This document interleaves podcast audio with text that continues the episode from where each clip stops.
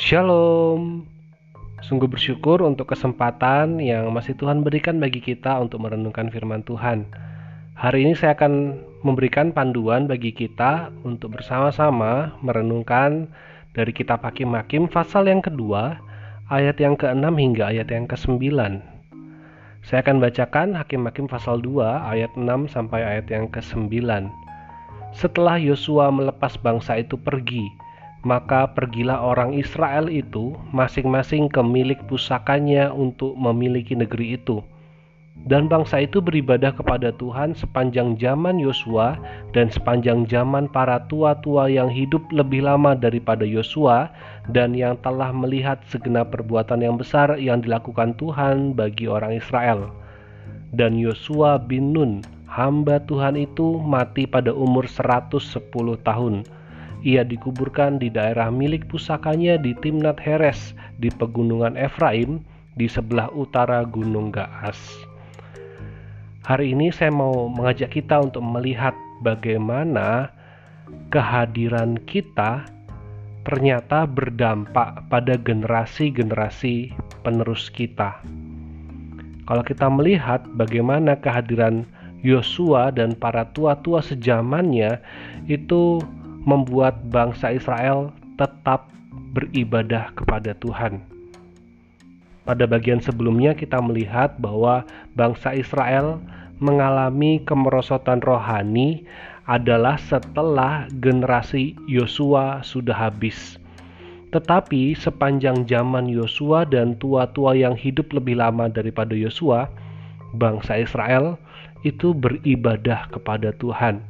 Ketika masih ada sosok-sosok tua-tua dan angkatan Yosua, bangsa Israel menjadi umat yang setia. Hal ini menunjukkan bahwa kehadiran generasi Yosua membawa dampak rohani yang baik bagi generasi-generasi penerusnya. Bagian ini mengingatkan kita kembali bahwa kita punya tanggung jawab rohani pada generasi penerus kita, setidaknya sampai hembusan nafas terakhir kita. Yosua dan para tua-tua yang sejaman dengannya, kalau kita ingat di kitab Yosua pasal 24, mereka mengambil komitmen untuk setia tetap beribadah kepada Tuhan. Dan mereka menjaga komitmen mereka. Mereka setia beribadah hanya kepada Tuhan sampai akhir hidup mereka.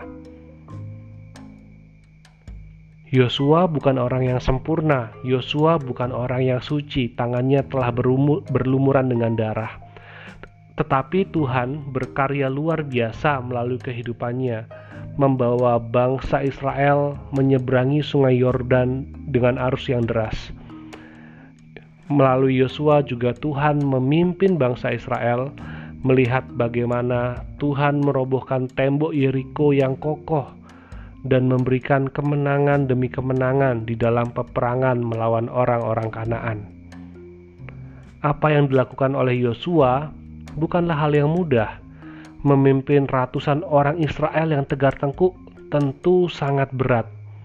Tetapi Yosua berhasil karena ia menjalani kepemimpinannya dengan mentaati firman Tuhan dan percaya penuh pada pimpinan Tuhan. Itulah yang membuatnya berdampak besar bagi kerohanian generasi-generasi penerusnya. Sehingga ketika masih ada Yosua, bangsa Israel tetap beribadah kepada Tuhan. Bagaimana dengan kita di hari ini? Pertanyaannya adalah, apakah kehadiran kita berdampak baik bagi kerohanian generasi penerus kita? Apakah kehadiranmu di rumah memberikan dampak baik bagi anak-anakmu, bagi keponakan-keponakanmu, bagi cucu-cucumu? Coba tanyakan pada diri sendiri, apa yang bisa saya lakukan agar orang-orang yang lebih muda daripada saya itu tetap setia kepada Tuhan? Ya, saya ulangi lagi pertanyaannya. Apa yang bisa saya lakukan agar orang-orang yang lebih muda daripada saya tetap setia pada Tuhan.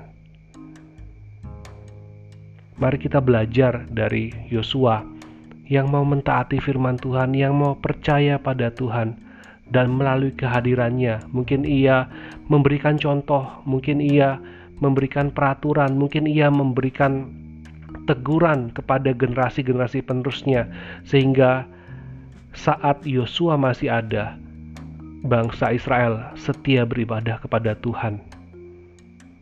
Mari kita tanyakan pertanyaan tadi, kita renungkan, dan setelah kita berhasil menjawabnya, kiranya Tuhan memberikan kekuatan dan hikmat untuk kita dapat mengambil tanggung jawab kepada generasi-generasi penerus kita. Kiranya Tuhan memampukan kita sehingga kehadiran kita boleh memberi dampak rohani yang baik bagi generasi penerus kita. Selamat merenungkan, dan mari melakukan itu untuk generasi-generasi penerus kita, untuk anak-anak kita, untuk cucu-cucu kita. Tuhan Yesus memberkati.